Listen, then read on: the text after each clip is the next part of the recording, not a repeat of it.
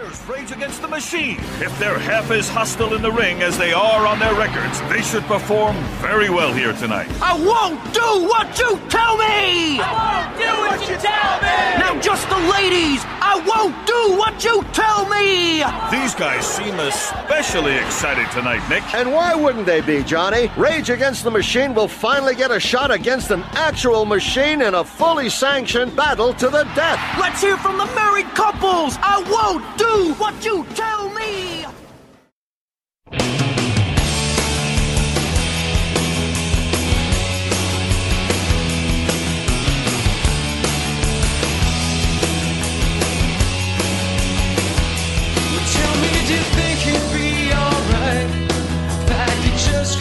Crash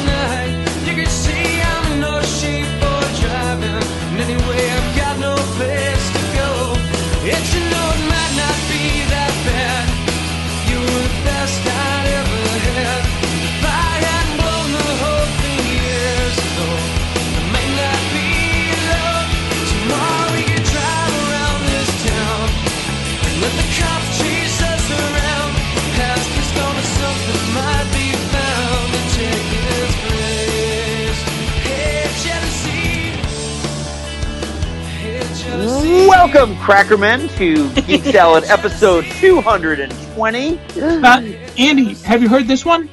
Oh, man, you got me for side B, the albums. I'm Andy. I'm Mike. I'm Joe. I'm Catherine.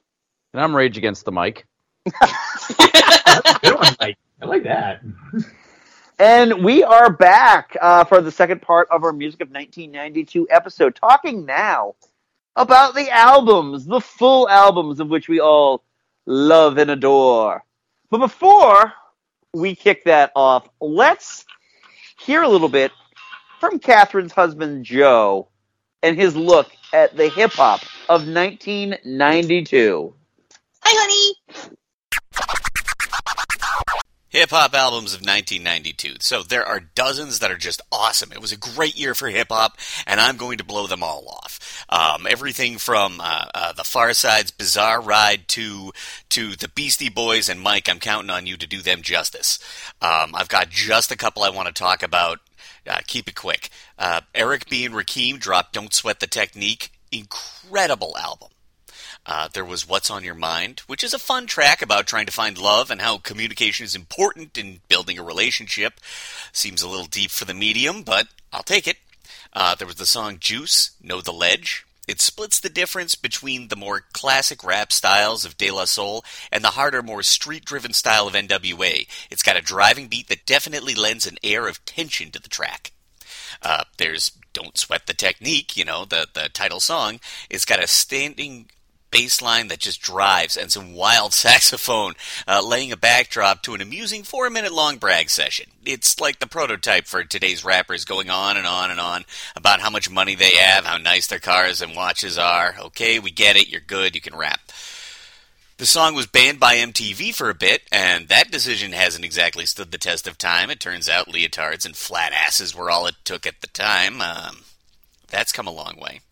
Uh, the most important one, however, was Casualties of War. It was just a prescient anti war anthem that still rings true today, right down to PTSD flashbacks, the negotiable legality of war itself. The, the track is just too powerful for me to get into without going into it line by line. So just go listen to it.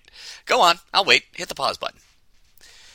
Uh, now, of course, it's not incredibly important, but it is near and dear to my heart. Sir Mix-a-Lot did drop the album Mac Daddy that year, and if you don't know, Baby Got Back, I I don't know what to tell you. It's it's just a timeless pledge to gigantic badonkadonks. And if you don't know every word by heart, I just have nothing but sorrow for the life that you've led. Um, one of the other ones that dropped that year was the soundtrack to the movie Deep Cover, and the titular song uh, features Dr. Dre and some guy who was recording for the first time, uh, Snoop Dogg. Maybe you've heard of him. Now, don't get me wrong, the rest of the album is also very, very good and certainly worth your time. But uh, that that first track is really something else. And that brings me to uh, the most important historically uh, event that happened that year, which uh, uh, it, it's right in the middle of the NWA split and feud. So, back in 1989, Ice Cube left the group NWA. In 1991, Dr. Dre left NWA and joined Death Row Records, while claiming Eazy-E signed away NWA's contracts but still retained the personal rights to the publishing. I'm not a lawyer, I don't pretend to be, but it sounds bad. The Good Doctor's first album after being signed by Death Row was The Chronic. It's an incredible record. It was the origin of the Deez Nuts joke, which still thrives on Twitter today. $20 Sack is a great tune. Nothing But a G Thang is an absolute monument of the art. The most important song historically, however, is Fuck with Dre Day and Everybody's Celebrating, in which he spends all of his time taking shots at Eazy-E, pretty much explicitly accusing his former friend of being gay the entire four minutes. Ice Cube had left the group three years prior, like I said. It was over royalty disputes because he claimed to have written over half the lyrics to Straight Outta Compton, and he felt he wasn't compensated well enough. Uh, he also put out an album in 1992, The Predator. The singles on that are mandatory listening. Wicked ended up being covered by Korn, so all you Gen Xers certainly should know it. It's a hell of a tune. It Was a Good Day is iconic. Just a great beat and feel good feeling right up until the twist. The internet actually ended up taking years to figure out exactly which day it was, by the way. I won't spoil the answer here, but the events noted in the song absolutely all happened on the same day. Finally, Check Yourself is an all time jam. I will never turn off a radio that has that playing. You sit in the car and you wait until that one is over. Uh, Easy E put out an EP that year called 5150 Home for the Sick. He didn't really address the beef yet, but 1993 would go on to change that. We'll get there. 5150 on its own merits is mediocre at best. Only If You Want It was the single, and it's difficult to make out what the man is saying. The lyrics don't make much sense. The beat is weak. The hook is bizarre. The only conclusion I can come to is that Ice Cube and Dre took the talent with them when they left. Excellent, excellent, Joe. Thank you very Yes. much. There was a lot of there was a lot of good stuff in there. I had forgotten how good the Deep Cover soundtrack was. I, I, that movie is actually really good because it's rare to see Jeff Goldblum play a bad guy, especially a racist bad guy. But there he was, and Yeah. uh, there, there he's he, he's there. He's there a he professional, not like Andy. He's a Yeah, yeah, exactly. He's got range. Well, I mean, exactly, Goldblum Yes, yes, finds a way. Yes, yes, yes, yes, yes. and And that's he's gonna find he's gonna find another one this summer. Yeah. oh my god. I-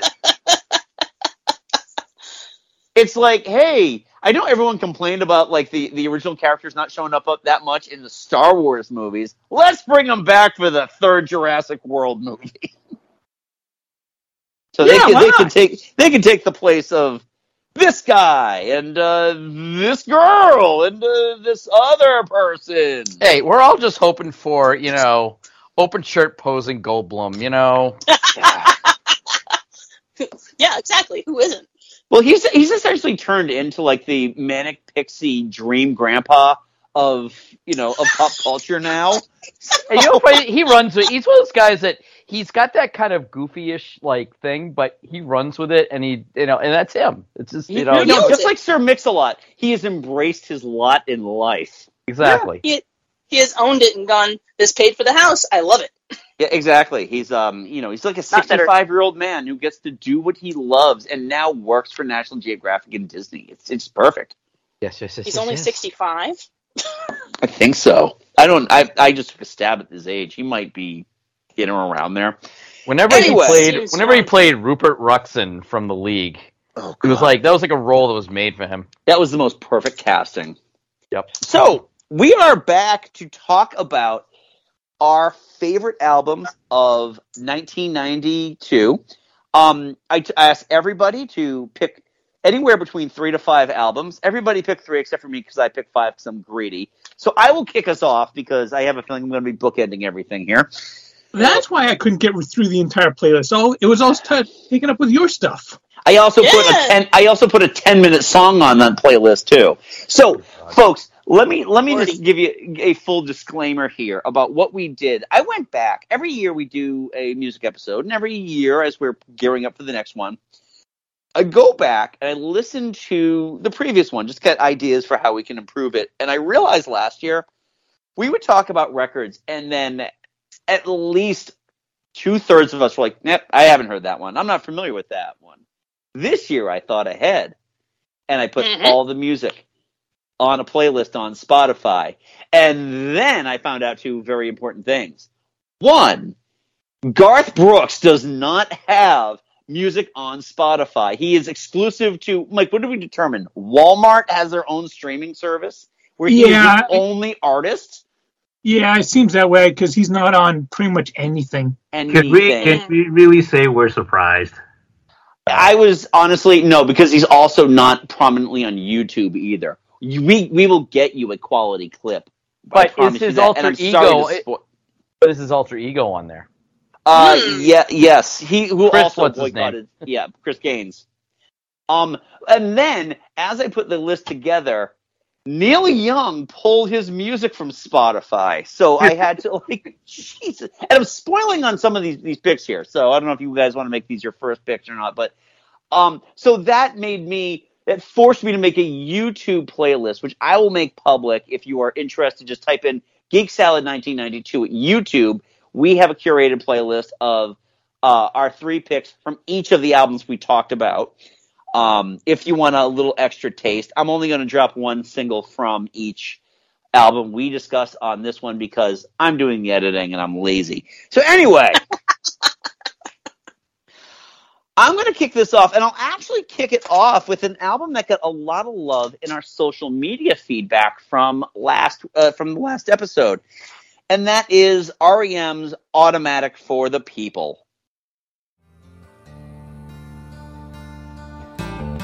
Maybe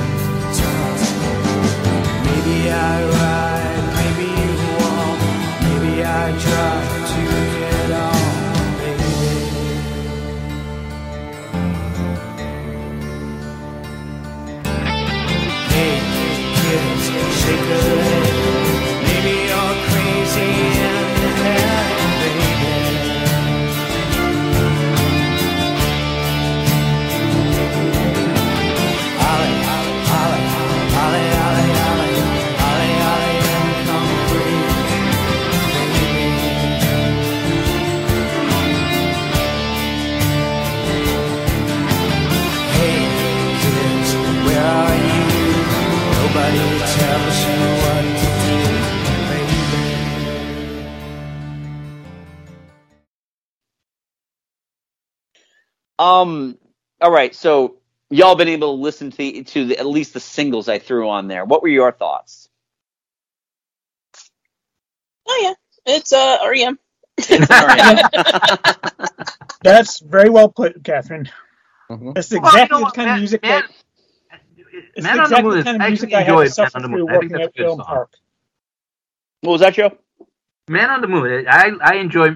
I don't. I'm not an REM person by any stretch of the imagination, Yep. but I like Man on the Moon. I Man on the Moon. Well, like, you know, I, I'm a sucker for any song that's got my name in it. But um, Right. this was Your, your this name's was- Andy. Co- Wait a minute. Your last name's Kaufman.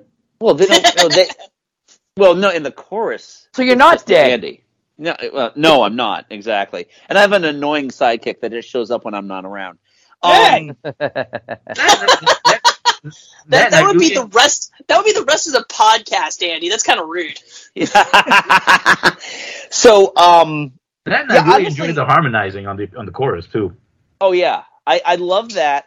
The thing with this album is is that it was released a year after Out of Time, which is like their biggest commercial hit. Yeah. And this this album takes a lot of risks. There other than honestly, other than Man on the Moon, there isn't a lot of commercially viable singles on there, but they managed to get a bunch of singles out of this. Um, you know, they, they debuted with Drive, which was a fantastic song. Um, actually, Jim, our, our friend Jim, sent me a video of Eddie Vedder uh, covering Drive, which is really good. Hey, you know, I'm Um, just gonna cover this REM. Maybe song. Any you're of red, maybe you're red, maybe I can just go on- drive to get Any up. any of you guys uh, Michael Stipe fans? I just I, I just think that this album took a lot of risks for a band that became like commercially viable a year earlier and just to do something which is it sounds like an REM album. It's not like they made this full departure in their sound or anything, but damn, it's just every every every song, every note is just it's well thought out. It was very a very personal album.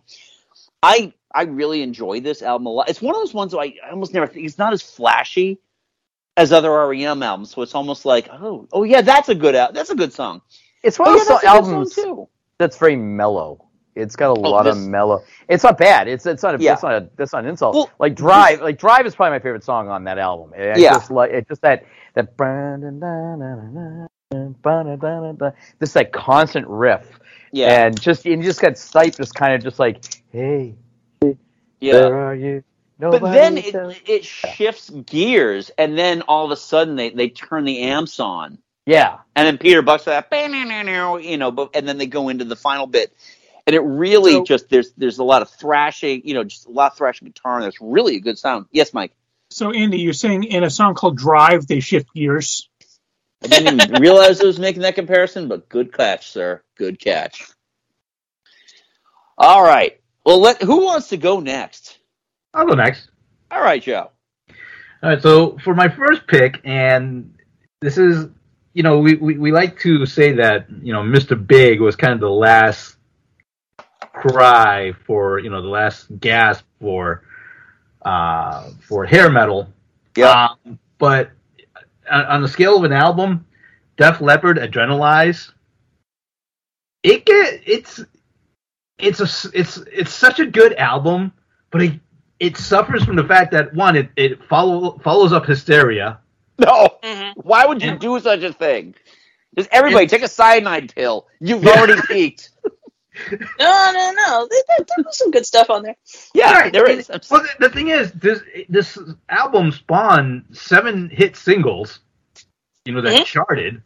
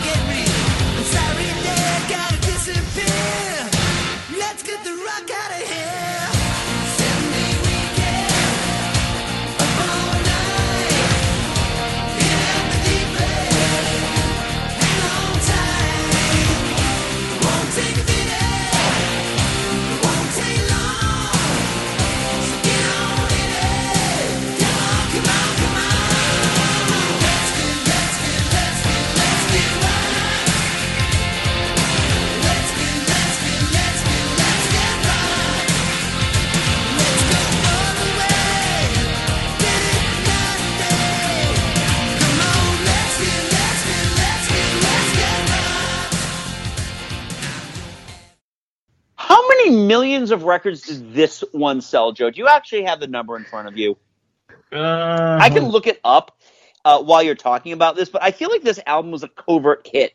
I, I remember like it's seeing- very it's very overshadowed. I will, I will it, it, Mhm. it it suffers from when it was released, 1992. Yep. Uh, nobody nobody wanted to listen to hair metal, and it it, it suffered uh, suffered from being the follow up to Hysteria. Yeah. I But think the Def funny thing Leppard. is, the, the, and, and with the hindsight of 30 plus years, it all kind of blends. You know, the, it kind of blends in together. You know, for and I've ran, run into people who will listen to like "Let's Get Rocked" or you know some other like "Heaven Is" and think, "Oh, did that was that in Hysteria or Pyromania?" And they're like, "I'm like, no, that was Adrenalize." This Well, we were- album, Joe. So I'm sorry to interrupt, but this this album sold seven million copies. I'm not surprised. I rem- I remember when it came out. It was highly anticipated when it came out. Yep. Well, I But think they like were I said, saying- you're, you're coming off of the hype from Hysteria, and Mm. they, they're banking on that. And Def Leppard did have a very solid, you know, ye- had solid years.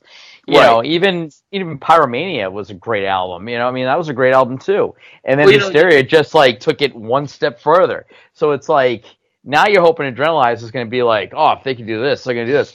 And was it as good? No. But was it a bad album? Not at all. There's some great songs on there.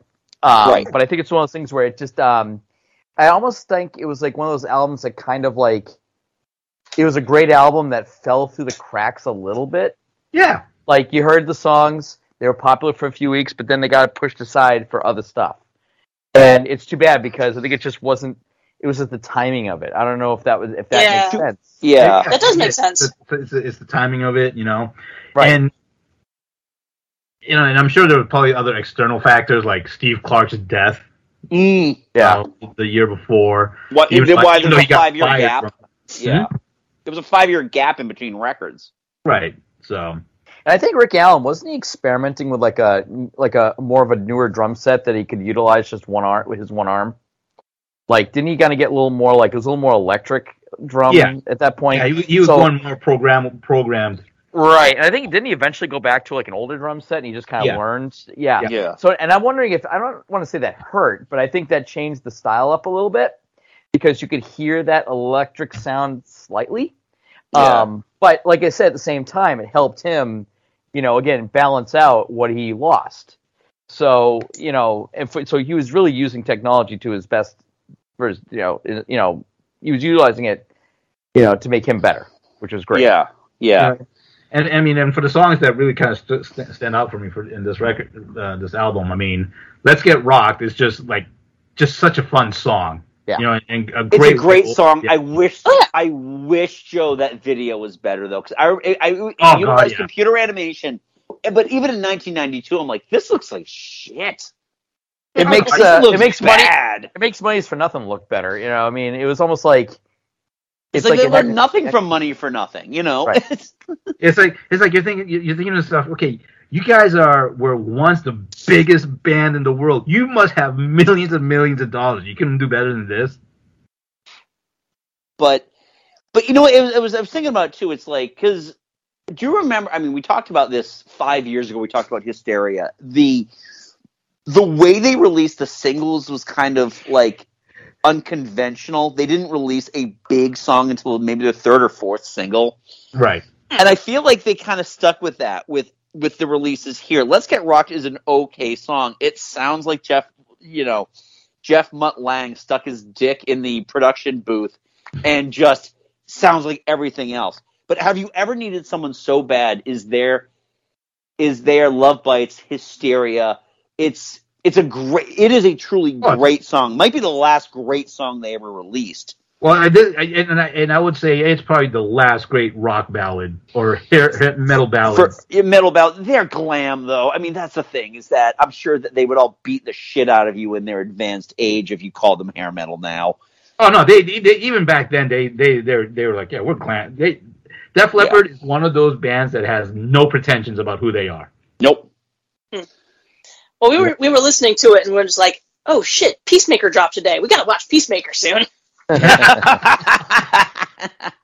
And I do have to I do have to mention also uh, White Lightning, um, just because Oh, yeah. their tribute song to uh, Steve Clark, because that's that was his nickname. Yeah. And it's Nice. just a good song about addiction and you know the the road it leads you down. Def Leppard has this weird thing where ninety percent of their album is just straight up commercial pop, you know, pop metal. And every once in a while, they'll throw a song like "White Lightning" or uh, you know, "Billy's Got a Gun" or um, "Dogs of War." Oh, They, they go a little bit deeper than what you expect. hmm Guys, Yep. I'm texting you a picture right now. So Okay. be I do want to say one thing though, Joe, and you and I we kind of had this conversation earlier on Facebook, but it is the 35th anniversary of the release of Hysteria, which means new vinyl. Oh, you know it. That is on that is on the must get list. Oh god damn it, Mike. That's awful. Oh Yeah. geez, Mike, Oh, why my did you have to find it? God. Let's Actually, get, you know let's get, let's get, let's get right. I'm not. I'm not that, gonna lie. that picture's guy that gives you nightmares. I'm sorry. Again, this Yeah, not it does. It's like that. That will give you nightmares. Somebody's gonna have to post that on the social so people can see that. yes. I'm not gonna lie though. Def Leppard did have a nice um, power ballad on their uh, X album in 2002. Okay. Yeah. I've heard it, but unfortunately, it's not coming to mind right now. Long, long way to go. Okay. Really, really excellent song. Okay. I, you know what? It's one of those things. I know a lot of their music just hits streaming services, so I should check out more of their later stuff. I mean, it's just that when you release, I mean, essentially the one-two punch of Pyromania and Hysteria are almost like you forget that they did release a good album afterwards. Yeah. Yeah. No, that. Yeah. All right, cool, cool. Joe, do you get anything else to say about Def Leppard? Nope. All right. So, um, who wants to go next? I'll go next. All right, Mike, go for it. All right, I'm going to start with uh, this is a band that actually I didn't really get into, maybe until up until a couple years ago, and that's Rage Against the Machine. Some of those that work forces are the same that burn crosses. Some of those that work forces draw the same that burn crosses. Ugh. Killing in the name of. Killing in the name of. Now you do what they told you. Now you do what they told you. Now you do what they told you. Now you do what they told you. And now you do what they told you. And now you do what they told you. And now you do what they told you. And now you do what they told you. And now you do what they told you. And now you do what they told you. And now you do what they told you. And now you do what they told you. Those who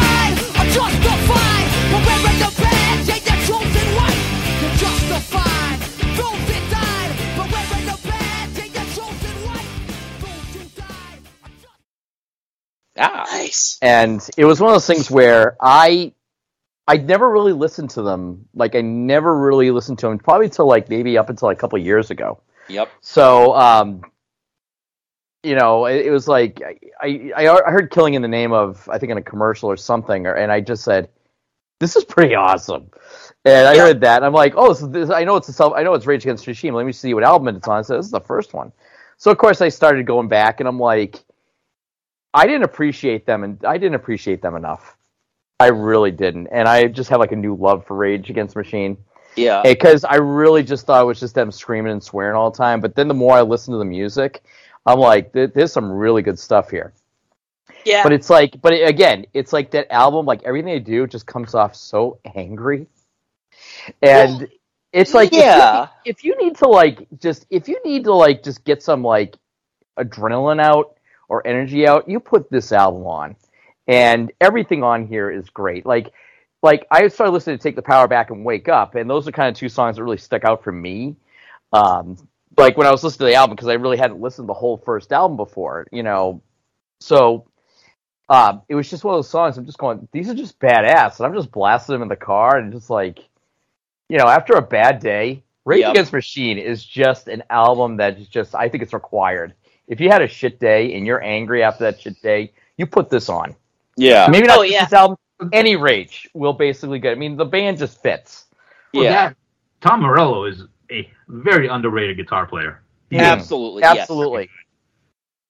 And and I- killing in the name is still really poignant today. I mean, the lines. Oh, Uh, you yeah. know, some of those working forces are the same as those burning crosses. And the And he's song, also a huge D&D fan, too. That song doesn't age at all. It like you No. could like hear that. You could play that now for somebody and say, "Oh, is that new?"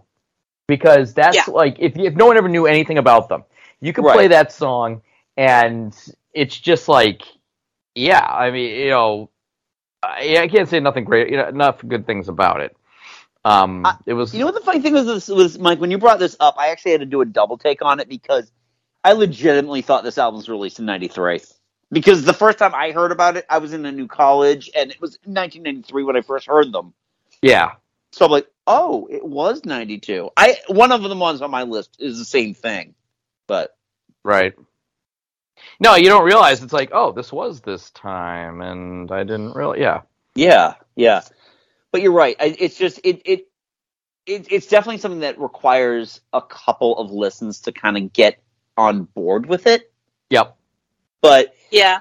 yeah, I have a greater appreciation for Rage Against the Machine now than I did 30 years ago, or you know, Yeah. 29 years ago. Because again, I thought this album came out in '93. right. And then like later down the road, like you know, again, I started listening to more like Rage and like you know, then Bulls on Parade. Like that's not this album, Oh, but yeah. that's Yeah. another great song. That's like the intro to the uh, was it uh, Zoe and Beatles show on uh, night the Sports Hub. Okay. They use that, and, and it's just a great. burn it, it's, just, it's just got that great intro. Yeah. So it's just like it, it was like this is a song that kind of kicked it off for me. I'm like, I gotta listen to this more, and you know, again, it's just it's just something that like I wouldn't listen to like Hillary in the car because it's not her style of music at all. Right. And right.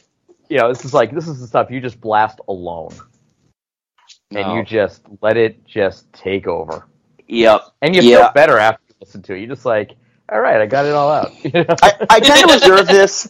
Honestly, Mike, I tend to reserve this for when I'm driving my daughter home from school as opposed to driving her to school. Because driving her to school, it's more, you know, happy, sunny, you have a great day. Yep. But I know when she's having a bad day. And I know that, but at the end, I like, because I've, I, I, I've been playing the 92 playlist for her, and this invariably, Killing in the Name of, or, you know, any of the other songs you put on this playlist are there for her just to get angry too, And it's fine. It's fine. That's the Oh, point. That's why they're named Rage. Rage Exactly. against the machine. Against the machine versus the machine. Um all right, who who wants to take the next one? I'll go. All right, Mike. Um, yeah, I'll, I'll, all right, I'll address the elf in the room. Uh, Garth Brooks, The Chase. Nothing between us but the night. And when I told her that I never, she softly whispered, That's alright. And then I watched her hands of leather turn to velvet in a touch. There's never been another summer and I have ever learned so much. The thunder, to chase the lightning from the sky,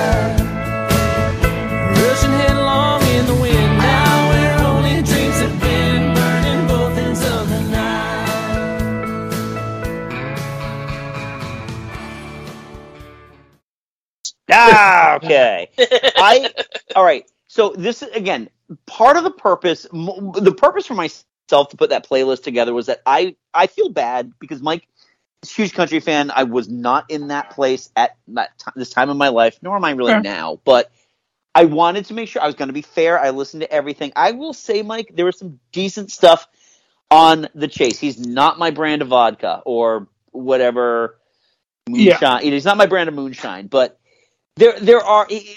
I I, I found myself like. If I say not hating it, it makes me sound like I, I'm just being like faux polite. I, I found that I was I was okay with it. I was like, okay, if someone put this on, if I was in a car with somebody, I wouldn't be like, oh, can you find something else? Yeah. I Um, was fine with it. And Andy, you know, one of the things I one of the things I do with my students is when I play like a song, we do like listening exercises, and I play like different Yeah. songs, different genres. Yeah. And I always tell them like, all right, thumbs up if you really like the song, thumbs in the middle if you thought it was okay, and then thumbs down if you hated it. So you're like that thumbs in the middle guy with this. I, I'm right. it's yeah, like I you didn't hate it, but this, you wouldn't was- go yeah, looking for it. Type. Right. Uh, honestly, out of all of his albums, this one, yeah, I like some of the songs off it, but this was this would not be my go-to. Like, I've got a number of uh, Garth Brooks CDs. This one I don't actually have because all the songs that I like off of it are on his greatest hits album, which I do have. Um, go ahead. I, I was just gonna say, I feel like this album was rushed out because uh, "Ropin' the Wind" was one the the year prior, right? Yeah. That was like his big breakthrough hit. And it, this it felt rushed when this one came out. this year, he this one um year he not only had this album out, he also made a uh, Christmas album. So he's you know getting out two albums in one. Yeah, one is a Christmas album, but still, it's a whole album that he's got to get out in the same year. So I could see that. Honestly, for me, the next album he has next year, that is my go-to Garth Brooks album. Okay. It's that one and the one after actually are my two really go-to for uh, Garth Brooks. But this one, like um, you know, "We Shall Be Free" is a really nice, uh, kind of just feel good. You know, uh, It's a patriotic anthem. Exactly, yeah. Yeah. Um, but it's not patriotic in that you know Southern redneck. Yeah, uh, Right. It's it's more of a go. Uh, um, you know, free. You know, uh, every you know everyone needs to be free. Everyone. He's he's appealing to both sides of the Mason Dixon line. Yeah. I think is what you're trying to say. Exactly. Yeah. Yeah, it's it's it's a fantasy that like this will be okay. Yeah, little little Nas covered it and it didn't do well. So Well, that that I'll was show you. that was a lot of '90s um, country. But um, somewhere other than the night is a it's a much more touching ballad. You know, it's you know kind of a love song to his wife in a sense, which who he then divorced not not, not too long after this. oh no. Uh, well, you know, he, he found a he found a nice uh, replacement in um, Trisha Yearwood. So Replacement. Replacement, yes. As That is not wife. the term to use, man. Yeah, exactly. Um, uh, you know, socially acceptable. I, I don't know. I'm I'm just joking. Go go Mike. Go. Sorry. but anyway, for me, the top song on this one is a song called "That Summer." Okay. And yep. It, it's it, it's basically just telling a story, uh, and like you know, from the you know the the narrator is this is the older version of a kid that you know goes work on a wheat farm um, for this woman, and they actually kind of start an affair. Yeah. Um, but it's it's uh, you know that's that's the basic story of the song, but it's a much more touching way of done of doing it, and it's a be- very beautiful song. I, li- this is easily my favorite song on this album. Nice. Nice. All right. All right. Well, I guess it's back to me now. So let's uh Wait, I Wait, yeah. Oh God, I didn't Catherine, get to I am go yet. so sorry. I am so sorry, Catherine. Go, go, go, go. Sorry. All right. So, well, let's just get the obvious out of the way and go with Weird Al off the deep end. Got an Uzi by my pillow, helps me sleep a little better at night. There's no feeling any greater than to shoot first and ask questions later. Now I'm trigger happy, trigger happy every day. Well, you can't take my guns away, I got a constitutional right. Yeah, I gotta be ready if the commies attack us tonight. I'll blow their brains out with my Smith and Wesson. That ought to teach them all a darn good lesson. Now I'm trigger happy, trigger happy every day. Oh, oh my God! If it weren't for the fact that I know Joe's not talking about Eric Clapton, you Nope. know, I, I don't know what's I don't know what's real anymore. Yeah, I mean, I talk about Garth Brooks. He talked about Clapton. Catherine talks about Weird Al. Left is right. Next thing you know, I'm going to be talking about the church. Oh shit! Never mind. Go, go yeah, for next it. thing you know. So anyway, yeah, uh, in the, the the three songs that I picked, I did not pick "Smells Like Nirvana" because we've all heard it, we've all seen the video, I assume, and Yeah. it's great. We we Oh, don't yeah. need to be reminded of that one. Uh, but yeah, this this was his like having fun with the grunge and also some other stuff. So it's it's it's another great Weird Al album. Obviously, they're all very strong. Of course. Talking earlier about the whole boy band thing, which gets summed up with the white stuff.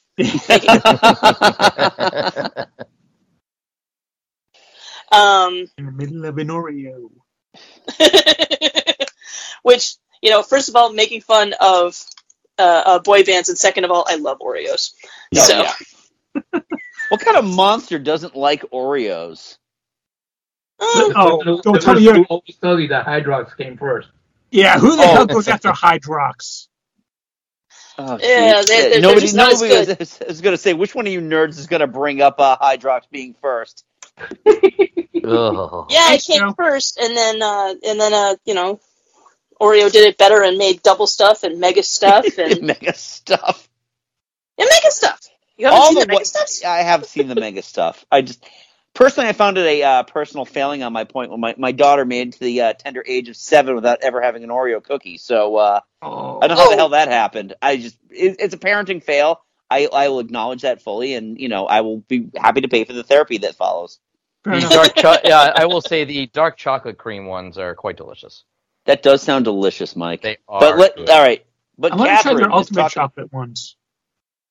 But yeah, this this is a great album. Another one I picked out was Trigger Happy, which is like a uh, style of uh, of the Beach Boys song. Yep. Oh, I like that one a lot, actually. It's, it's just it's so fucking goofy. I fucking love it. It is. It's it's. But your third pick is a personal favorite of mine, though. Oh yeah, this Oh. is.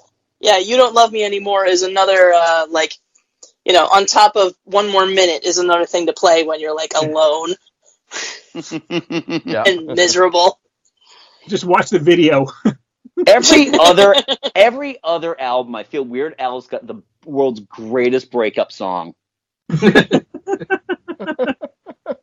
you know, it's it, you know it started with um oh god, what was it? Uh, one more minute, Yeah, and then Yep. just snowballs. Yeah, just snowballs. yeah, I I love I I really enjoy this album too, and it you know you you it, at this point right now he was just royalty because the people that were that he was spoofing were people that grew up listening to his stuff. He'd been in the hmm. Yep. ether long enough that like the current musicians were begging him to do to do his Well, you know for him to cover. Well, when he reached out to Nirvana about you know parodying their song because he doesn't have to, but he he likes to Yeah. be polite and do that. They're like, "Is it going to be about food?" And he's like, "No, it's going to be about how no one understands your lyrics." And they're like, "That's perfect." Kudos for them to them for uh, you know having that kind of a reaction too. Yeah. Yeah. I was like, that was that's that's that's the, the the most true story I've heard. But the one I remember from back in the day was they were like, "Weird Al's gonna spoof us. We've made it."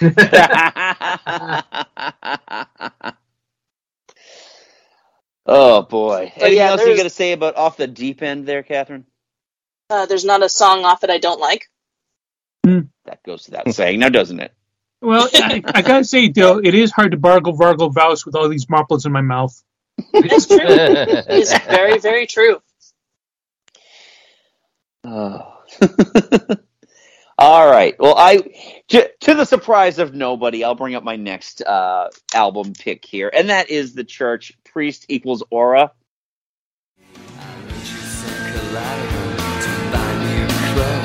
It went out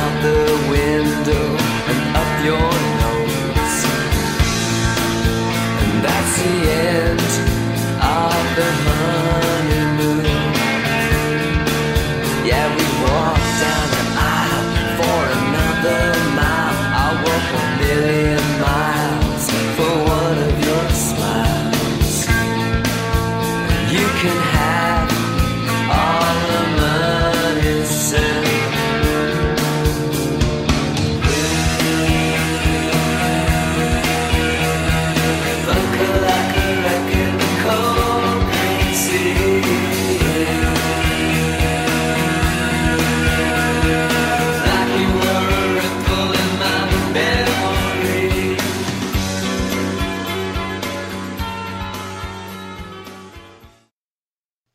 I you know hate that band. this is they had a series of three really cool albums that kind of fit in together. This is the last one of them. It started with Starfish, went to Gold Afternoon Fix. Priest equals Aura is very epic. Uh, ep- so much epic that I think it cost them so much money that they were dropped from their label immediately after this album came out. Um, and this was also the album where I, I, I realized the church is going to be my thing, but I don't think it's going to be anybody else's thing. Yeah, and I'm okay with that now.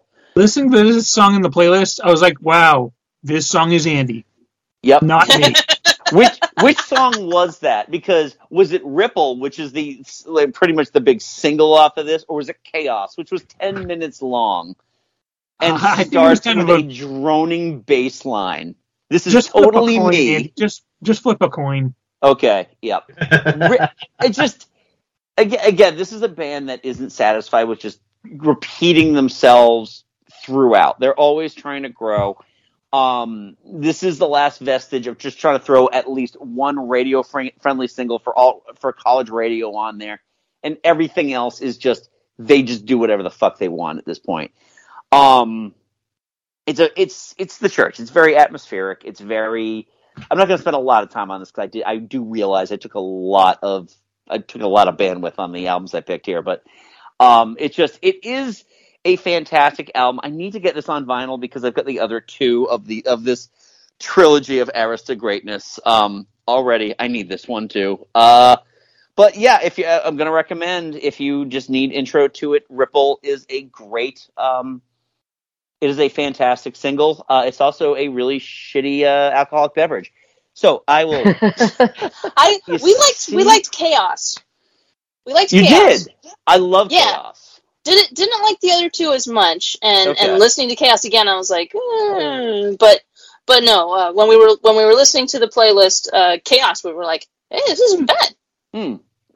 I mean, yeah, it's ten minutes long, and there's actually like, it, it like it, they, everybody is just. It, it's almost like they wrapped up the entire album because it's the last song on the album when everyone's just going nuts. Guitars are going crazy, the drummer is going nuts, and then it ends, and you think that's where it's going to end, and then that droning bass line comes back, that do do do do. Dude, it's like, oh my god, how much more so- time is left on this al- this song? Four minutes. I feel like the Spotify version was a little shorter, but yeah. Oh yeah, it like it might have been like nine and a half minutes. I'm sorry, but um, but this is what they were doing. This is for these three albums. They used a, a, a slightly longer song, a little something a little more epic on Starfish. It was Hotel Womb. On Gold Afternoon Fix, it was uh, Grind, and on this it was Chaos. And it was just building to this moment. And after that, their albums are that range from being really good to being like magician uh, against the spirits which if either of the dermodies are listening they'll get the joke. Uh, and nobody else because i'm not fool enough to think that this band is mainstream enough. So a- anybody else who listened to the playlist have any thoughts on that? I'm, catherine i'm very happy that you guys really enjoyed that song. But would would uh, anybody else have any thoughts on that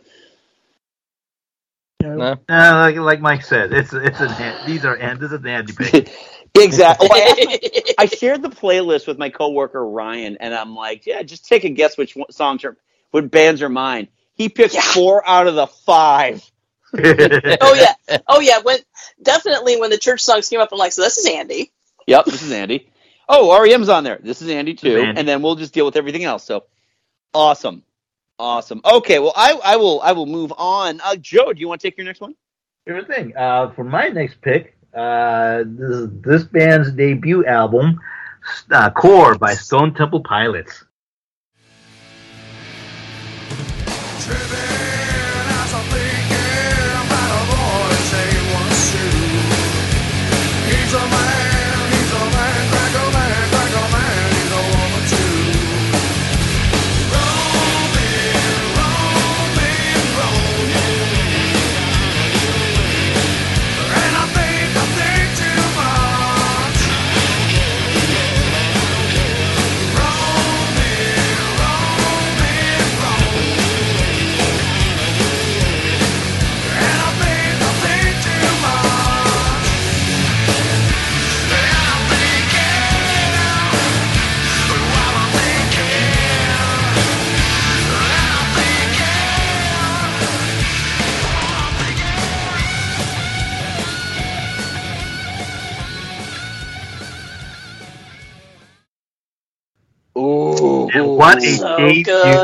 Oh, Yeah. so so good. Um, you know, putting aside the uh, the the the slightly pro- problematic uh, sex type thing, Oh yeah. Which I understand. I, I understand Scott Weiland's kind of explanation from it for it. It's still problematic. It's it's one of those songs that I don't listen to in public. That I don't rock out. It's it's one of those songs that I don't rock out to in public. Yeah. Which is which which is is so such a rocking song too, but ugh, it's so it's so ugh, so cringy. Aside from that, I mean, the, the start for Sin, that guitar, you know, the that, that Yeah. riff, that heavy, heavy riff. And it's just like, and then it just breaks into Scott Weiland's vocals. It's just like, oh, god, he's he's Yeah. so good. He was so good. Um, Cracker Man, that's such a great. Ah, yeah. Oh Such a- yeah. you know, plush. I mean, it, it, it this album is full of so much good music, and it, like I said, you don't get much better debut for a band that just basically came out of nowhere than this. Mm. Do Yeah. you remember when they first came out though? Because uh, they came out like a couple of months after the whole grunge thing and kind of Right. come about, and every comparison known to man, it was you know selling Well, Eddie everybody- yeah, it's like Vedder's vocal pit pieces and teaming Yep. it with Alice in Chains. Right. Well, Yep. they were they were they were they were a lot of people just thought, well, these are they're trying to be they're pretenders to the throne. You know, they're Yeah. trying to be un, you know pretenders to the grunge music. They were never grunge. They, I don't think if you talk to to the the the brothers that are you know, the DeLeo brothers, yeah. the Leo brothers, they'll tell you we're not grunge. We were Yeah. rock and roll. Oh yeah, yeah. The only thing that was grunge about them was uh, Scott Weiland's uh, just heroic Yeah. heroin usage. But uh, I digress. But yeah, I mean it's. I mean, Vasoline gets a lot more, you know, or the uh, the ne- the next album gets a lot more uh, kudos. Yeah. This is this was such a good debut. Well, this this is a bet. I think this is a better album than Purple. I, I honestly think it's a better album than Purple. I think I think this has more better. This has more enjoyable songs than Purple does. It does. It Outside does. of Interstate, you know, Interstate Love Song, uh, there's not a lot of songs like- kind of. Yeah, I like I like Interstate Love Song, but yeah. No, I'm I'm looking at my copy of Core right now that I have since college. So Um, I saw these guys live. I was actually on the Purple tour, but I saw them live, and they put on a really good show. I wish I'd, I wish I'd seen him when Scott Weiland was was was alive. yeah, well, I mean, this is, and, and this was this was like the first like quote unquote alternative album that I ever bought. Really Mhm. okay. Yeah. Yeah, just because one of my you know one of my uh, cla classmates in, up in college had the album and he started playing it, and I'm like, wow, this is really good. Yeah. And that was like I was one of, one of those holdouts too. Like I didn't want to listen to Nirvana or you know any kind of alternative rock. I'm like, wow, this is wicked good. Yeah. Okay, I can Uh, get I can get down with this. Yep. cool. Cool. All right. Um, I think it is. Is it Mike C's turn now? That's me. It is. Yeah, Mike. Okay, what's your next pick?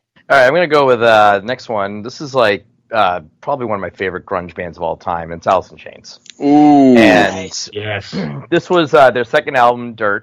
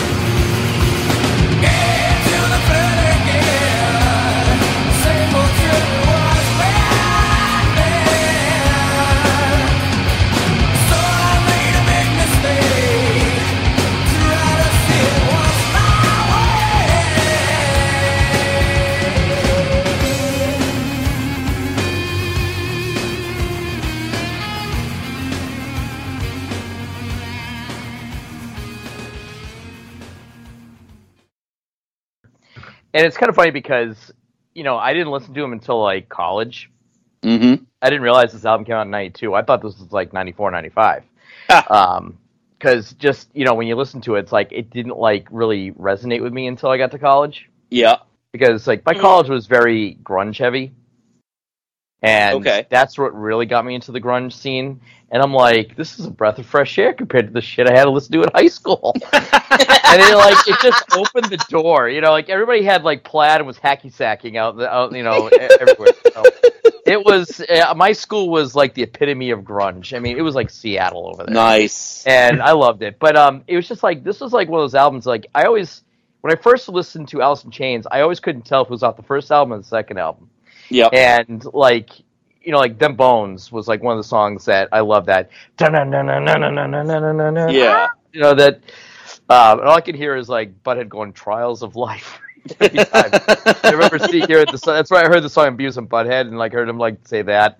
Uh, and also this song was actually funny uh, fact was um, uh, there was an animated Street Fighter 2 movie God. Yep. Yep. I remember that.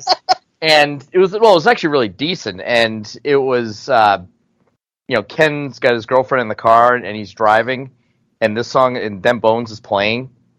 And then of course he has a little bit of a flashback with Ryu, and then all of a sudden snaps back out of it, and the song kicks back in again. Uh, so I remember I remember hearing that. I'm going, oh, that's a that's a great song, and I, that's another way I found it. Oh, Uh, nice. Yeah, and then like uh, Rooster is another great song. It's oh yeah, got that- Rooster, Rooster, Yeah. Rooster got a lot of lot of play on WAAF. Yeah, Right. And it's like that's that. Yeah, that's where I start hearing a lot, and I'm like, listen, it's just like it starts off you know quiet, and then it just, bam, just hits you. You know, for me, the first big because I mean, my, my first impression of of uh, Alice in Chains was the first the first album because of uh, Man in the Box. Yeah, Would was the leadoff single on the single soundtrack.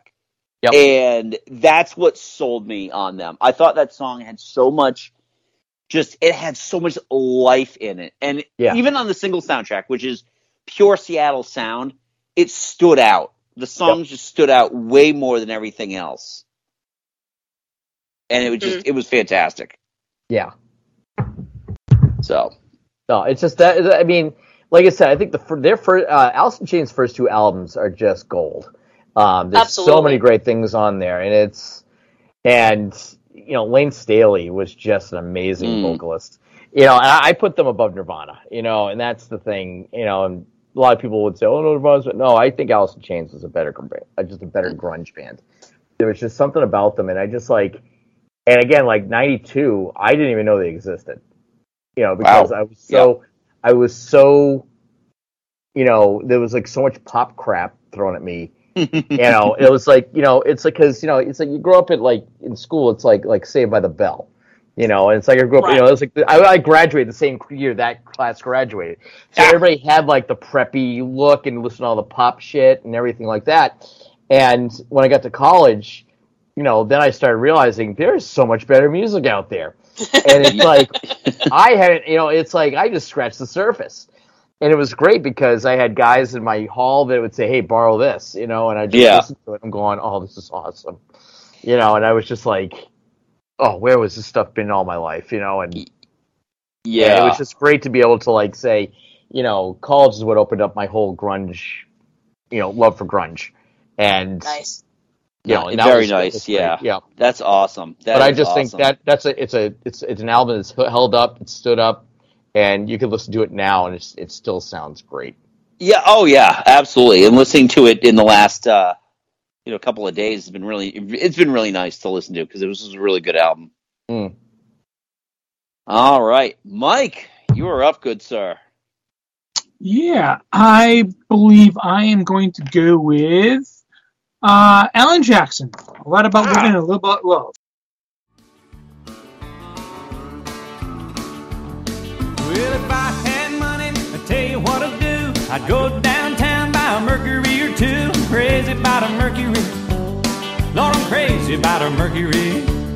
I'm gonna buy me a Mercury and cruise it up and down the road. Well, the girl I love, I stole her from a friend. He got lucky, stole her back again.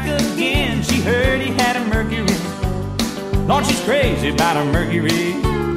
I'm gonna buy me a Mercury and cruise it up and down the road. Oh, let's go.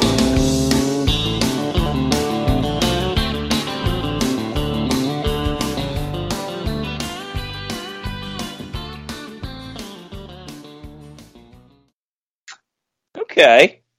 Like I said, this is really when I got into heavy into country, and so I really wasn't listening to too much other stuff. Yeah. Uh, I've had to have go, gone back and to listen to it, and haven't done a whole lot of that. but um, Alan Jackson, I've always thought Alan Jackson's best when he's playing a um, a very fun song, and so all, all three of my picks from this album are just really fun songs. Uh, she's got the rhythm, and I've got the blues. Yeah. It, it's yeah, it's just a kind of a fun, almost a fun breakup song, but you know, it's more on the fun side than breakup side Yeah. um, Mercury Blues, which is a cover, but it's yeah, crazy better Mercury. Yep. Joe? I, I I remember telling you I, I heard the song and like I had a toe tap. It was my big toe. so to be fair, it was my big toe. It got a reaction. Yeah. A So, positive but, reaction. again, a, toe, a toe tap is a good reaction. A, a toe is a good reaction. It, it's got a it's got a steady rhythm to it. It's it's fun. I'm not familiar with this song. I know you said it's a cover. I'm not familiar Yeah. with it, but Well, it, it was first done in like back in like the fifties when the Mercury was really a big thing. okay. Yeah, I don't know shit about cars either, so I was hoping maybe Joe could uh, shed some light on this. But Well, back in the fifties when custom Mercuries were were big in the hot rodding scene. okay, because all I can think of Ah. now are like the shitty Mercuries that you can buy. That's all I can think of. Well, Ford doesn't even make Mercuries anymore, so Oh, okay. Well, there we go. There's your answer. Mercury But- as man died. Yeah, Yes. I will say, I will yeah, say so- this. I mean, I'm not a big country music fan, obviously, but it, I will give Alan Jackson credit for making fun country music. Yeah. Yeah. Like this, his country, his style of country music is the kind of country music you want to sit out, sit out in the sun and get drunk and sunburned to. it was Alan Jackson, then it was Toby Keith. Yeah. Oh God, yeah. I'd rather I'd rather listen to Al- Alan Jackson. At least seems like he's got some genuine thoughts and ideas. Oh, I have a lot of fun with Toby Keith. I really do. Oh boy, fucking but we're not going to get, get to him for a while. No, we are not. No, no. Sadly, not until 9-11, actually. Oh, Jesus. Oh boy. boy. Yeah, shots fired, everybody. Shots fired. Yeah, not not, Um, not not my favorite Alan Jackson song by a very very long shot. Yeah. Um, my actually my favorite, probably my favorite Alan Jackson song is the uh, is my favorite one off of this album. It's called Chattahoochee. And it is just just a whole lot of fun. It, it just it you know Chattahoochee complete made up word. It's it- it's really hard to describe. It's just fun. You mean it's Yeah. not a real river in the Florida Panhandle? It is. It is a. Oh, it a- is? Chattahoochee is a real place. Yeah. Yes. In Oh, the Florida yeah. Panhandle. I just thought it was a fun fun word for the song. Cool. Nope. That's No, that's a real Nope. place. No, exactly. It's just the thing he picked it because it rhymes with a whole bunch of other nonsense words. But um, I don't know what the hoochie coochie he was talking about was, but It- it's have an idea. dance. I have an just- idea. It's just a fun dance that people do at weddings and stuff. Just Don't worry Okay. about it. I thought that was hokey pokey. Totally, pe- it's all fine. It- Okay. It's, uh, it's like the hokey pokey but backwards. Okay. Oh, oh, right. oh boy, you see how much more fun this is when we listen to all the songs instead of being like, Don't, "I'm sorry, yeah, I'm heard of it. patting myself on the back for this." So yeah, hurt it was yourself. a Dicey. damn good Yep. idea. Yep. So anyway, Mike, do you have anything else to say about Alan Jackson before we uh, Nah. we move Nah. on to Catherine's next pick? Catherine? That's it. Well, I guess that, All that right. means it's Catherine's next pick then. Yeah. All right, so we're moving on to Megadeth. Oh boy, from Alan Jackson I to Megadeth. It's a logical step. Jump. That's that's ex- exactly. I think that's what they uh that's what the secret scrolls were saying. But yes, um, uh, I I feel like you know if if you need a little metal, and it, the the '92 album from Megadeth is the one you need because they don't have. Yeah, yeah. Basically, yeah. The, the the you know you don't need more Megadeth in this album, but you know, Foreclosure of a Dream, Sweating Bullets, and Symphony of Destruction are all really good. Yeah. Just head head banging music.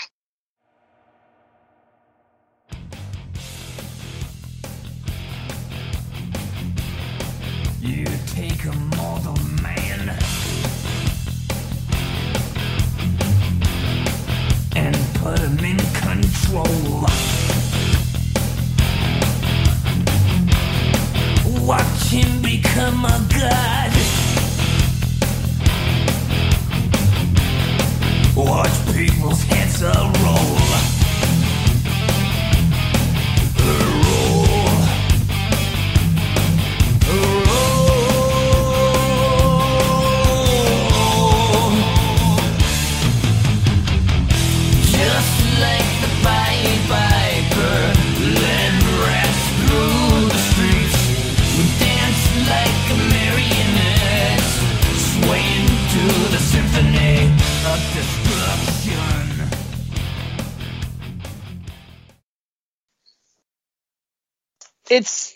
interesting too because I had forgotten how. I mean, they're still putting out stuff now, but um, For them.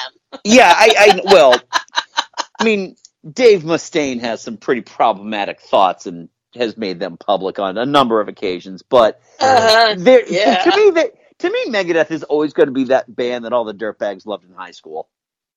Yeah, It really is. that's true. I'm not going to deny that, Andy.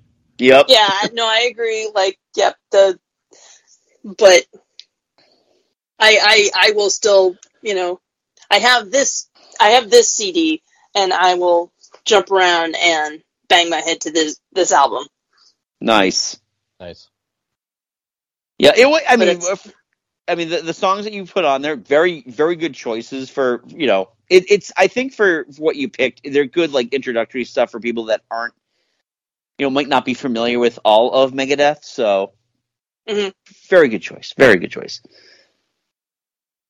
But that's that you know, we were we were picking three albums and I was picking three that I knew and that's what I Right. got. Right. so, all right. So I guess I'm I'm back here, and I was actually I'm gonna go with the one that I thought Catherine might want to swipe from me if she needed an extra here. Suzanne Vega's 99.9 Fahrenheit degrees.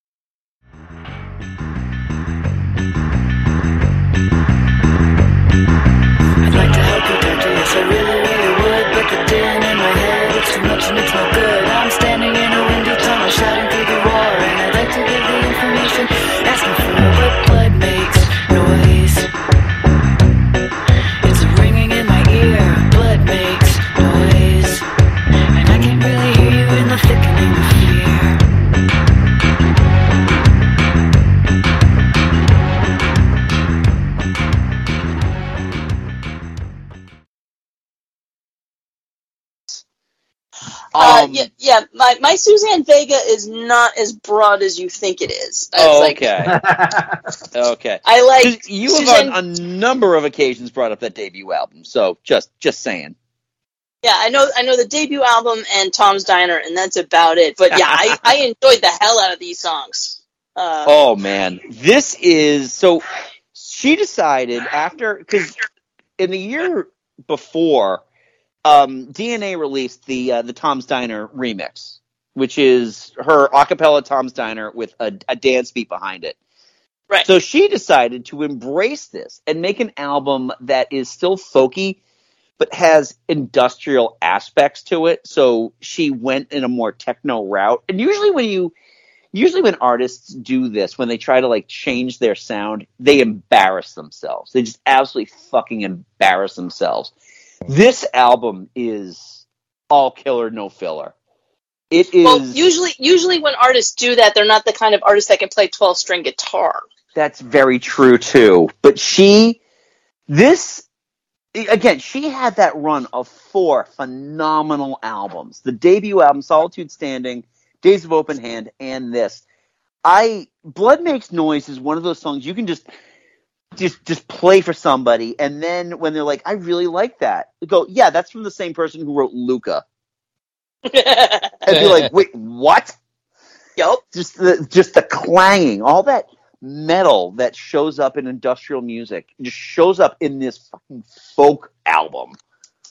And oh god, I just and then when I went back and listened to the whole album, I'm like, I kind of want to swap out some of these songs for other songs because there's a song on the album called "In Liverpool," which is eh, honestly it, it's fantastic. But I decided, you know, when Heroes Go Down is kind of like the, the is a, great lead-off single, and As Girls Go is just fantastic. Just every again, every song on this album is great.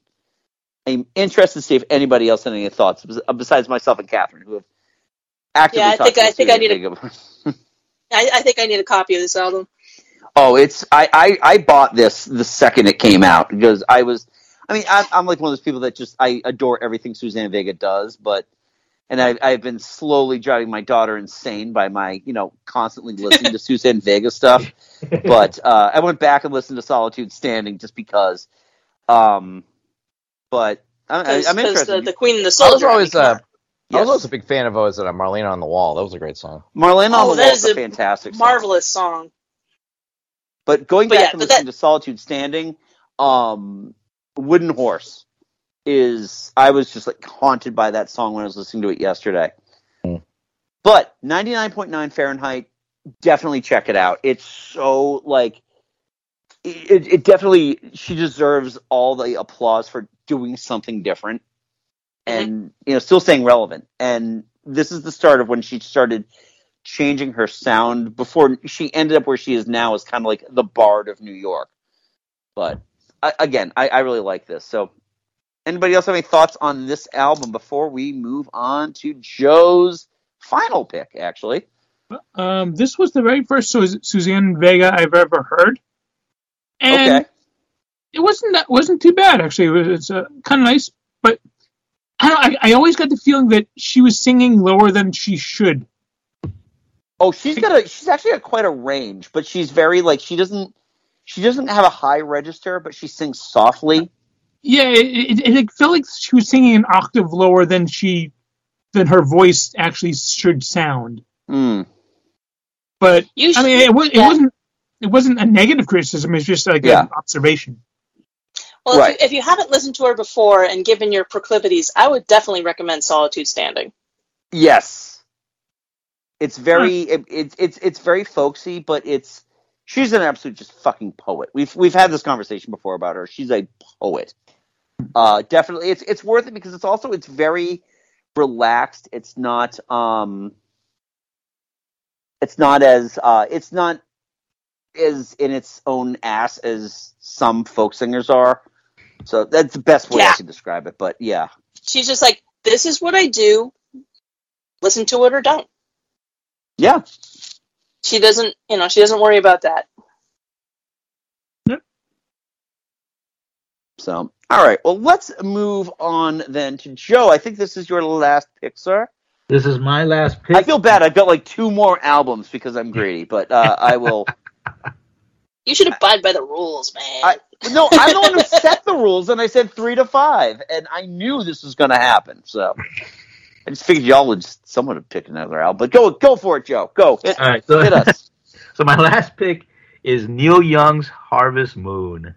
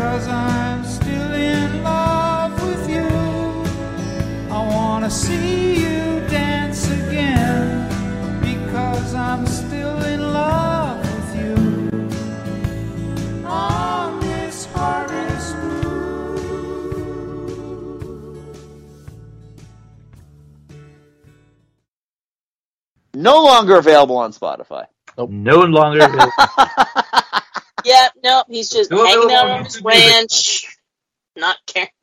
And he's hanging out on his ranch, telling everybody to go to Amazon. Wow. Okay. Well, there's a mixed message. Anyway, Joe, go ahead. Sorry. Ah, he's, too busy, he's too busy playing with his Lionel trains. Nah. But anyways, I I really love this song just because it's I don't know. It's, it's every once in a while you kind of want to go back to just like easy, easy listening, something that's just folksy and just nice and relaxing. To, um, you know, Harvest Moon is such a sweet love song. You know, Yeah. it's like one of those things like you want to you want to dance with your significant other to this song. Yeah. You know, um, I I'd forgotten how much I like this album. It, it, it's it's it's it's very hard to find a bad song in this album. Hmm. You know, it's very you know, and and and, and the ones that stand out to me, like I said, Harvest Moon. I love you know I love the, the the the sweep with the you know the broom across the you know across the the wooden floor and stuff like that. Um, Unknown Legend, just because I love the guitar riff and it's one of the first guitar riffs I learned to play. Oh. and then uh, you know such a woman again and, and, and it's like at the time that i listened to this album all i knew about neil young was you know um his kind of like just his fu attitude that he tended to have about the music industry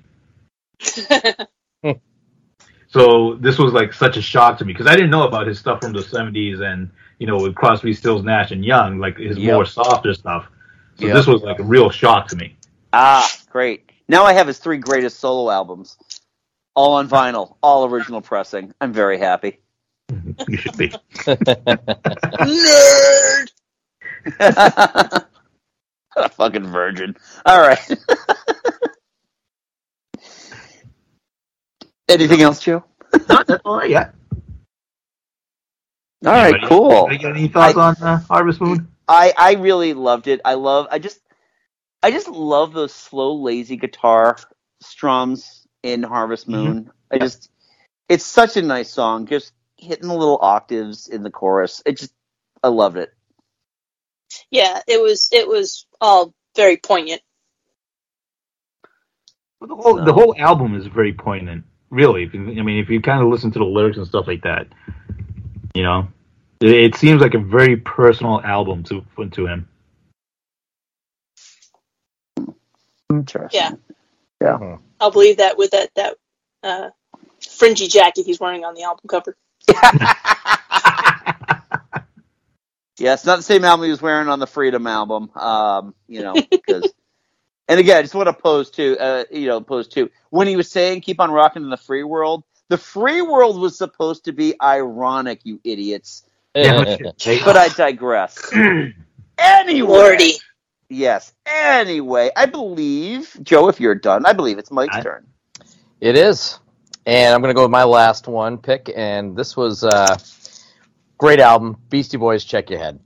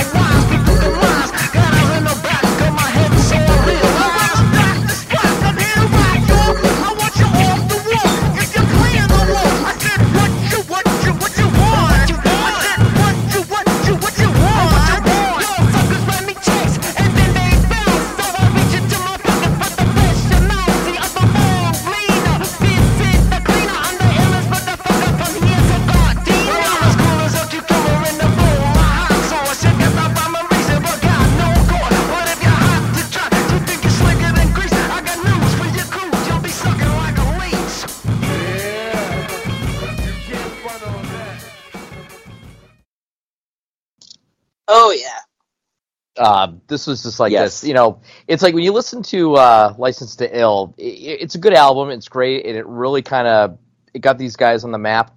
And I think when they did "Check Your Head," it was such. Uh, they really kind of opened up the get floodgates at that point in this album. You know, because I think their sound changed a lot, and I think they were. Uh, I almost want to say like "License to Ill" is like their pop album. You know, Yeah, it, it, yeah, that's- like that's the, I, uh, I say that with quotes. Uh, you know, and because it was very, very uh, commercial, but I think "Check Your Head" was like it was more. Um, all right, let's take it to more of our level because we Mhm. want to do a little more of our own sound, and you take so what you want. It's got like such a different tone. You know, it's like okay, Yeah. they're a little more badass in this one, and when you hear that song, it's just that. Well, just call me in like I was Eddie Harris. It's just like yep. it's just it's just that, that beat that do, do, do, it just it just kicks it right there. And it I mean it, it proved that Paul's Boutique wasn't a one off. No, yeah, Paul's exactly. Great. And Absolutely. Paul's was a, phenomenal album too. Right. Uh, yeah, no, totally. And then I'm I actually gra- I, I mentioned gratitude because I heard that I'm again. I will say a lot of my music, like my my music that really got more open, I'm gonna admit it came from Beavis and Butthead. Because as funny as it sounds, I heard gratitude on there, and they and again like it was another thing that I didn't realize that these guys were kind of almost like punk. Because they had Yeah. like you know because when you listen to gratitude you hear that it's like you hear almost like a rock sound. Then of course they start like just start rapping you know in this song. And you can just tell that like we're going all in on our own sound on this one. This was Yep. just like this is us like we're not commercializing it. We're doing it our way. And i think that's what check your head really was. It was just like you know we made the you know we made the album. We, we you know we cemented ourselves in with a great foundation. Um and then like pass the mic is just another great one where you just have that another sound. I don't think it's their most popular but it's up there. Yeah. It's a you know so it, it, it again it's like it gets stuck in your head and Mhm. while it's like their songs aren't earworms per se but they're enough that you'll remember them you know you'll go Right. like oh i remember that we might not know everything but you'll go i remember that beat and you'll kind of go like, oh yeah, I remember that. Like certain ones will stick out more. Like so, what you want will stick out a lot more because that was kind of the biggest hit on that album. But then you get like gratitude, which again, not their most popular one. It's a little more of a Mhm. lower sub song, but it's got like a really strong sound to it. And then pass the mic again, one of those songs that it's got a sound to it. You kind of recognize it, but you're like not. I don't know how to ex- explain it any better Right. it's so it's just one of those things where it was a, it was an album that helped cement their own sound, and it was kind of a risk too, because License Ill again it was such a commercial. I again I think it was more of a commercialized sound for them, but this is where they really really said we're going to experiment with our own sounds and see what happens, and it worked. Yeah. It worked, and then like I said, Paul's Boutique came out, and that album worked, and it just they took off, and I think that's what makes it great. Yeah. It, it is a great. That was a great pick, Mike. Great. Yeah. You know, and I think you did justice. You know, to, to Joe's point, to uh, Catherine Husband's Joe point, Joe's point. So awesome, awesome, awesome, Mike. You're up, my friend. All right. Well, then I'm going to my last album, obviously. And my last album is, hey, surprise, surprise, country album. I know. I'm I'm I'm as blown away as everybody else. I know. Um, I talked about their debut album last year, and this year is their second album. Their Diamond Rio, Close to the Edge. little more time is all I needed. Somehow fall became spring. You put off today, you can do tomorrow. Sometimes you don't do a thing. In a week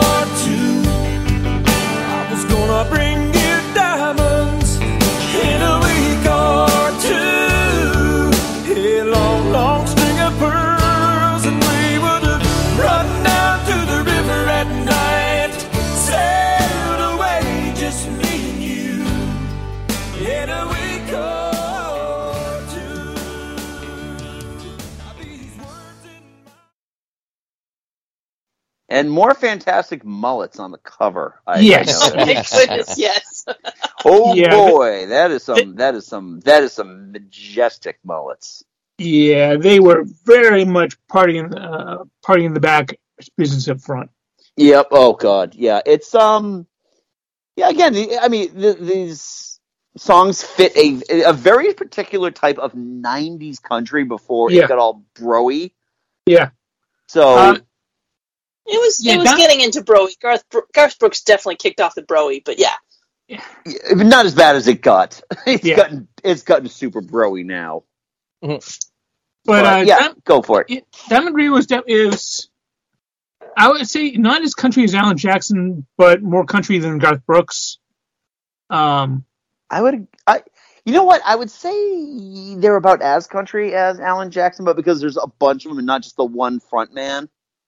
Mm. yeah, You know, they they're working off of a of a talent core versus just Alan Jackson just bringing it. You know. yeah.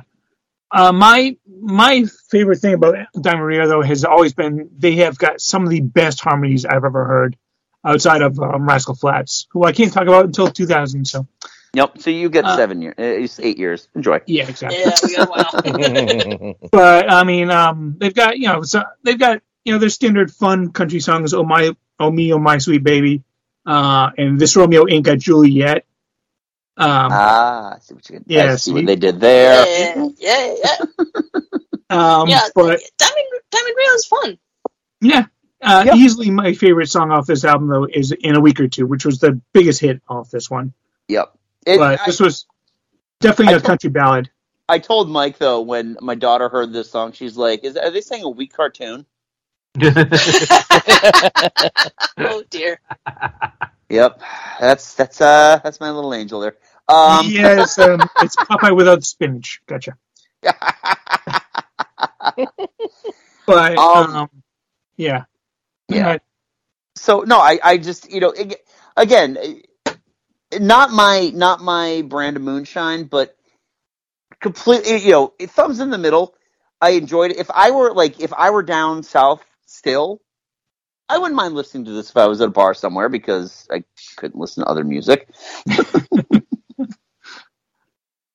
But yeah. Feeling trapped like a rat. Um, I, I have there's some country that I like, and and uh, Diamond Rio. I'm not overly familiar with the band name, but like I go, oh yeah, yeah, I remember hearing this one. Yeah, in a week or two is definitely one of their actually probably one of their bigger hits. yeah. Uh, and it's just easily my favorite one, mainly because they just they can hit some harmonies that just send shivers down my spine. Nice. Nice. But yeah, that, that's about it. Any other thoughts on uh, Diamond Rio before we move on to Catherine's pick? No, I'm good. All right, cool. Catherine, what, what's your pick? All right, uh, my last album is They Might Be Giants' follow up to Flood, which is Apollo 18. Words fail, buildings tumble, the ground opens wide. Light beams down from heaven. She stands before my eyes. She's actual size, but she seems much bigger to me. Squares may look distant in a rear view mirror, but they're actual size as she drives away. Big men often tremble as they step aside. I thought I was big once. She changed my mind. She's actual size, but she seems much bigger to me. I've never known anybody like her. She's actual size, nationwide believe.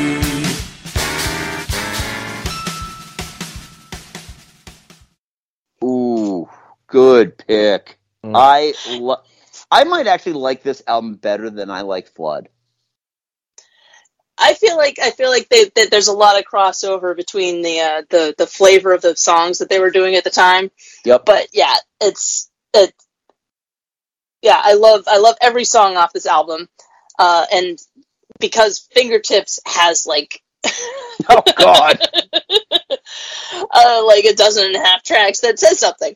I was Um, I was blown away when I realized that when when I listened to this on CD for the first time and I put it on shuffle for the first time that fingertips shuffles these little things. Um, now I want to say one thing about They Might Be Giants. I feel like They Might Be Giants is the kind of album that's best shared with friends. Like all of my best memories of They Might Be Giants are with you know you guys and with friends in high school. And so like with Flood, it was like Pern, Jeff Parenti, and Ali Kerper and me just singing along to Flood. It, it, it you know snack you know on our snack uh, study hall. And then with Apollo 18, it was when I was doing Anything Goes at Hudson Drama Workshop. Everybody listened to this album, and we were all about Spider. He is our hero, Spider. Spider, get Step on Spider.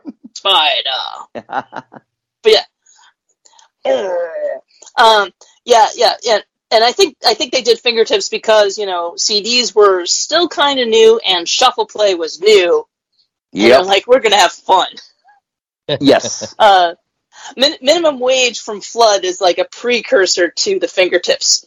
I agree. Yes. But Oh, yeah, there's like I had to I had to pick three. I picked three that I really like. Uh, Hypnotist of Ladies, um, or actually, actually no, it was She's Actual Size. The live version of She's Actual Size is hilarious. Yep. Off of uh, uh, uh, Uh, severe tire damage. that's the one. Yep. Yep. But yeah, there's I- there's just so many good songs off this album, and it's a lot of fun and just it's just a pick me up. Yep. I you know i i exactly. You know, I find on on on varying times, I palindrome. I just get stuck in my head for no reason. It's not even like the I palindrome jive. Like one day, mother will die, and I'll get and the I'll get money. the money. You son of a bitch, I palindrome. I, it's like the closest thing they've been to like risque. Um, but it's it it's a great. It really is a great album. I I'm so happy you picked this one. What else does come in at forty? This comes in at forty three minutes also, which is crazy to me. Yeah. I also noticed too, I'm looking at it on Spotify. Um, Fingertips is actually combined, so the entire Yeah, track yeah. is combined. Yeah, and um, on on some of their their their uh, best of albums, it's all combined into one thing as opposed to being separate tracks. You have to get the uh, Boo. boo Boo. to, to get the separate tracks. You have. I'm sorry, you're saying? because they're like, ah, just, they they they go together. You know, it's like no, no, it's a thing. Put it on put it on shuffle. It's weird. digital. It's digital. It's supposed to work. Ugh. Great, great pick. Great pick. So, anything else on Apollo uh, 18 before I finish this off? No. The statue I- I got guess- me high. Hi. All right. I got now. As I said, I kind of broke the rules. I got two here. Uh, I saved them for the last because they're both my they're they're two of my five Desert Island albums. The first one is Gin Blossom's New Miserable Experience, an album which, very much like Rage Against the Machine, I thought came out in '93. You can trust me not to think and not to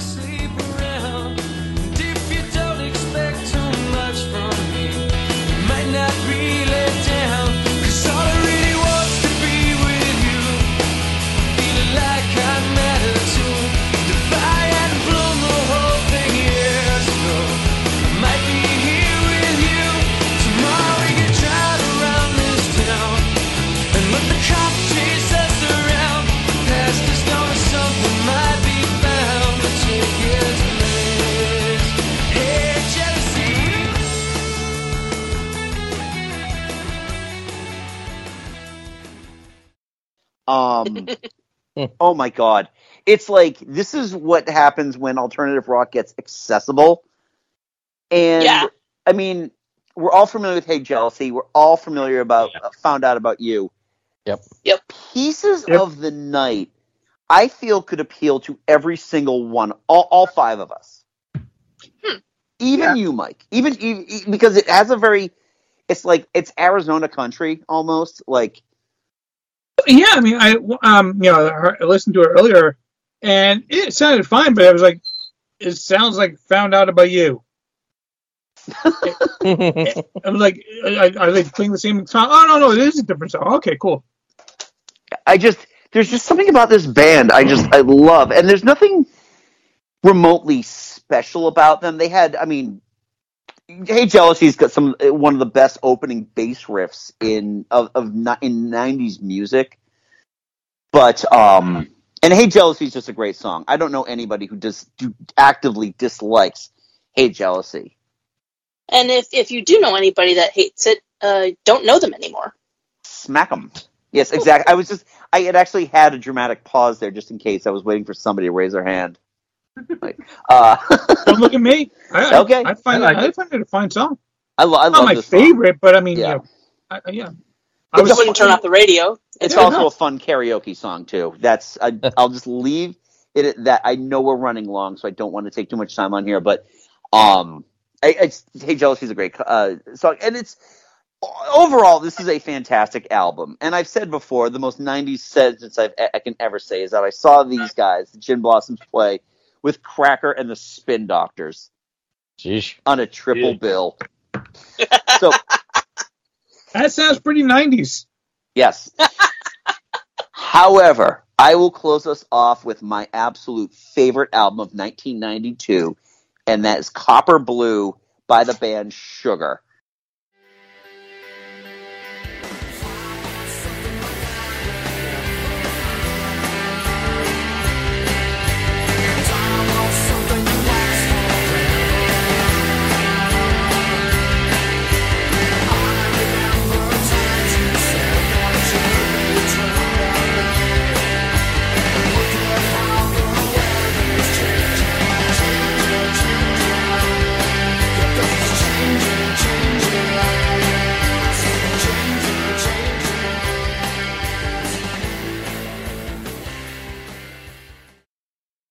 Um, which I've mentioned Bob Mould before because Bob Mould has put out a bunch of albums, and Sugar is the band that uh, performed not intentionally. I'm sure that they have no awareness that I actually took the song.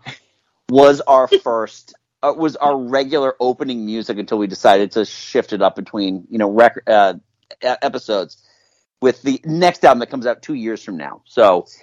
Um, all of this th- th- these are these are quick snappy little uh rock songs with with that heart like you can tell the influence you can tell the punk influence on them um just the, the rapid fire drum fills. Every single one of these songs i noticed it's like they'll play the guitar and then you just hear like the, just the snare like that da-da-da-da-da. every single song is like that that rapid drum fill. Um and oh man it's there there are songs here that that are inspired by like the Pixies. A good good idea sounds like a Pixies song because that heavy bass. Um, changes is just it's just a fantastic song. It shows off Bob Mould's amazing songwriting ability and his just that jangly guitar he's able to do. And if I can't change your mind, is just it's an easy song to play on the guitar and great for uh, campfires. Oh, that, that, that, that's the title. I thought you were saying, if I can't change your mind about this. If I can't, well, if I can't change your mind about this this album, then you're fucking wrong. Um, I am proud to say, Joe, that I own this on vinyl. Autumn got it for me last Christmas uh, as a, a two as a double album with their um, EP they released the next year, Beaster. Uh, man, what a just I I played this for Jim. I recommended to Jim he needs to listen to this album. And the message I got back from him was I was such a fucking idiot in high school and college. it's like I wasted so much time listening to so much bullshit. I could have been listening to this. it's like yes, you That's high, that's high praise indeed. It Yeah, is but it's high also never too late. But it's never too late to be adopt music, you know. Well, And that's the beauty of music. Yeah, no. I mean, yeah, that's that's the absolute thing. But it's it- like to have that like- regret. It's like who cares? Because you liked what you liked back then, and as time goes on, your your things change. Sometimes like bands you hated, you end up loving, and vice versa. Right. You know, and that's the thing about music. It's it's ever changing for people. Yeah, I, I, Yeah, I think, and, I and think also though, it's it's always Yep. there. That's the other Right. thing about music is it's always there. exactly. It's always there for you. Exactly, but wh- I'm, I'm thinking that there's all, but there's also that pride in ownership though, of being there on the ground floor. Um, and this is like one of these things. It's just that at this point, I was listening to so many different bands, and you know, there were so uh, there are bands I hear I can't even mention because they put out great records, but we're running long. Um, all I'm going to say is find this on whatever streaming service you use. It's it's a forty. It's less than forty five minutes in length. Um, every song is really quick. Uh, and that's all I have to say. It is a fantastic album. My again, it's a Desert Island, Island album. It is in my top five all time records. So, for the love of God, go out and listen to it. and I think that does us, guys. We are running right. late, and my wife's like, "What? what you went long? Like, this is a two-parter." Um. So anyway, so guys, great conversation. So next episode, we're gonna do something a little different. We haven't done just kind of like a regular, like just off-topic thing. So we are going to be talking all about Star Wars Bounty Hunters to celebrate the wrapping of uh, the Book of Boba Fett, uh, another season of Mandalorian upcoming, and plus the fact who doesn't love talking about uh, a wretched hive of scum and villainy. Uh, we are going to make our next episode all about Star Wars Bounty Hunters, and I want to know who is your favorite non Boba Fett Star Wars Bounty Hunter. You can let us know. Uh, you can reach out to us on Twitter, which is at Geek Salad Radio, or on Facebook at Geek Salad Podcast. Um, also, if you're listening for the first time, welcome. Uh, let your friends know they can listen to this wherever they get their podcast. So Stitcher, iTunes, um, uh, Apple Apple Podca- uh, Podcast, Google Podcast, you name it, we're there. Check out our YouTube channel where we do weekly movie reviews. Um, and that is about it. So, guys, thank you very much for taking all this time. I am starting to lose my voice now, so I think we got to wrap this. So, anyway, folks, until next time, I'm Andy. I'm Mike. I'm Joe. I'm Catherine. And I'm Mike, the lost Beastie Boy.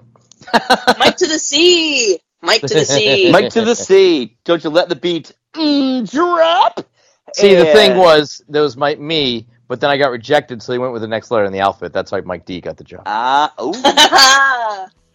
that is your origin story, sir. So anyway, until next time, we'll talk to you later, and go forth and be nerdful. Talk to you later. Bam.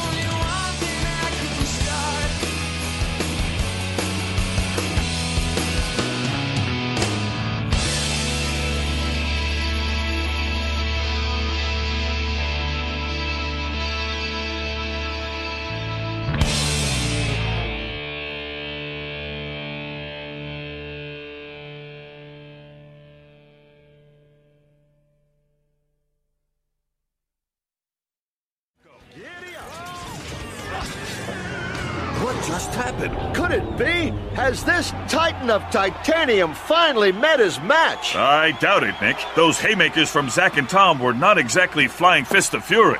The tin can is finished. Rage Against the Machine is the winner. Oh yeah, death to the machine. Long live Rage. What a rip, Johnny. I hope we kept the receipt because that's the last manslaughtering mechanism I'll ever buy through a catalog.